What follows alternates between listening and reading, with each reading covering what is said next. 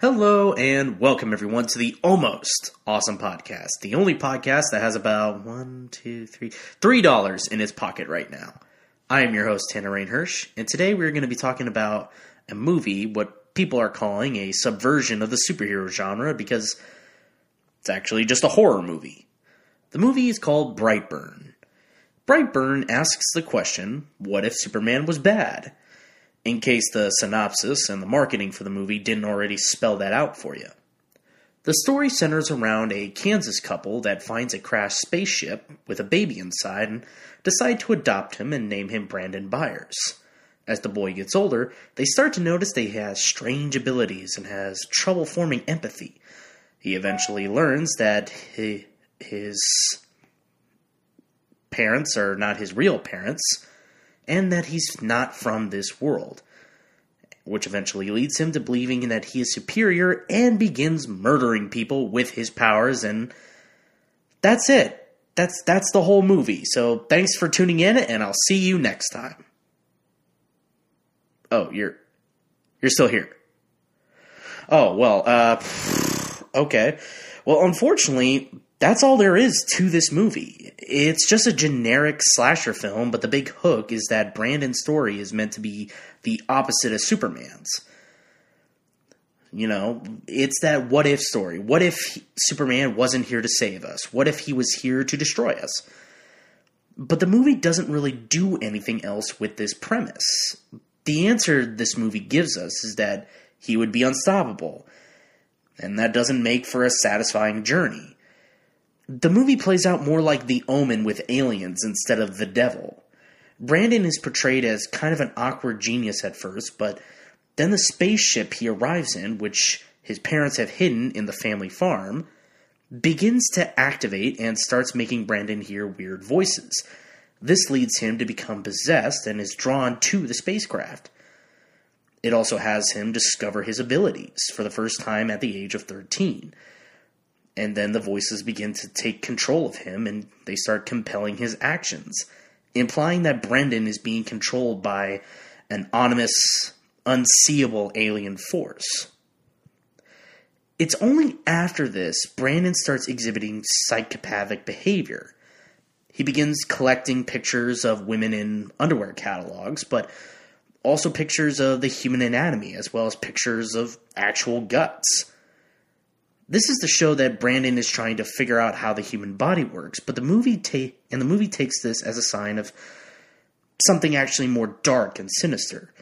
But to the movie's credit, the parents do see this as just more as they have to have a conversation about sex with their son. But the audience already knows what to expect because we already know that Brandon is going to turn evil and that the audience is left to interpret it that the parents are just willfully ignorant, at least on the part of the mother, who is played by Elizabeth Banks. That's also the other problem with this film. Everyone coming to see this film already knows that the kid is going to be evil and kills people with his powers, and all the scary, scary stuff just comes down to jump scares and noticing Brandon floating around, hidden in the frame with his demonic looking mask and cape and glowing red eyes for his heat vision. It turns into a generic possession monster movie with all the same tropes that we've seen way too much of, but the marketing of this movie is meant to tell you that it's something different and unique. Well, it's only different and unique if you haven't read any comic book ever. If you did, you might become aware that this kind of idea has been done so many times. Not just with, with Superman, but everywhere. Like, what if Superman landed in Soviet Russia? What if Superman was a tyrant from another dimension? What if he remained on Krypton and became Zod or something? What if Pa Kent was Kevin Costner? All of these terrifying concepts have been used, but evil Superman is more of a gimmick, not something enduring as my brother Will has pointed out to me. This movie perpetuates two misconceptions that I want to address. The first is a misunderstanding of Superman in general. So, let me explain something. In the in this movie, Brandon is seen as an alien, and we see examples that his actions are not his own. So basically, he makes no choices for himself. So he's not ever really a good protagonist because the things that happen to him, you know, he just reacts to, usually out of violent hormonal anger. His choices are not his own. He doesn't propel the plot forward. His fathers and others write him off as a bad apple, even when in earlier in the film, the parents talk about how their parents wrote them off as such when they were kids and promise to do better and they end up failing. But I'll get to more of that in a sec. The thing about Superman's alien origin is that generally it doesn't define him. In his original appearance, and in most Superman comics, the fact that he is an alien is a foreign concept to him. he doesn't see himself as a Kryptonian or the son of Jor-El, really. He sees himself as just a simple farm boy from Kansas and was raised by loving parents who taught him right from wrong. He sees using his powers as a responsibility and never wants to lose control and will die to defend his home and his planet Earth. And he's always compelled to do the right thing, even if he fails to do it. Now, this movie wants to be the opposite of that, and that's not necessarily a bad thing. That's actually a good premise. But where Superman makes his choices despite his alien heritage or having anything preordained for him, Brandon is being controlled by alien masters and doesn't make any choices for himself. And that's not the opposite of Superman. Now, the movie has another way it could have made him a more effective protagonist, who is also the villain of this story, making him more like Macbeth. As I said before, Brandon exhibits signs of being a sociopath, with his inability to form empathy for his victims and fascinations about how he can use his po- powers to inflict harm if the movie had just left out the possession stuff from the alien spaceship, compelling him to do things, Brandon making his own choices would have been more meaningful. Then, when his mother tells him that he is special and he learns that he's not from this world, that could fed into his fantasy that he's above these humans who seek to tell him what to do. But the movie isn't interested in that. But instead perpetuates another stereotype, that being mental illness.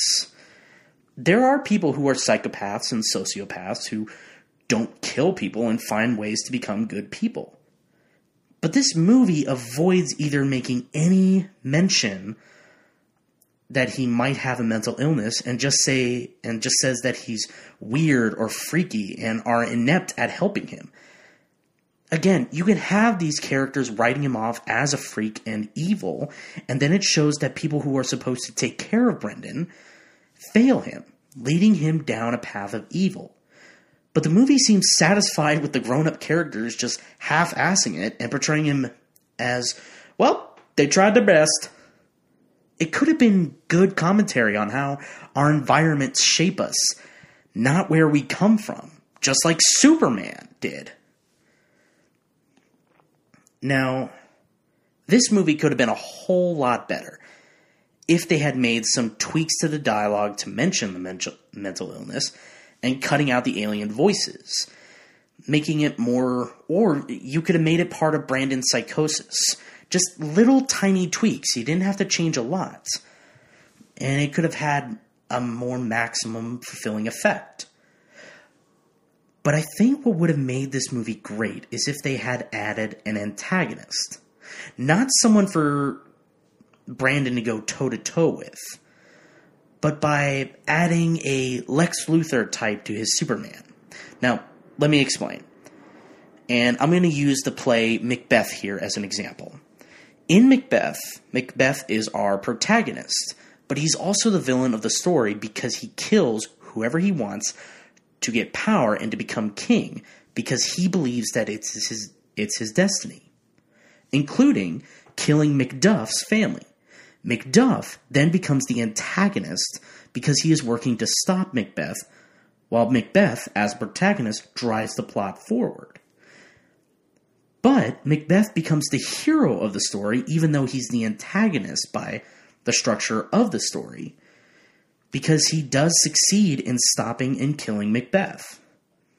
This movie needed a Macduff, an antagonist who would be our hero. Now, maybe they could have added the Lex Luthor self obsessed billionaire genius who turns out to be a good guy, and that could have been a subversion of the genre. But this movie already had a character that could have been our hero and also our antagonist. Brandon has a crush on this girl, Caitlin, who ends up who he ends up spying on with his powers, and he's caught in the process. She is justifiably creeped out by him and causes him to fall down during a trust fall because she thinks he's a pervert and calls him out as such.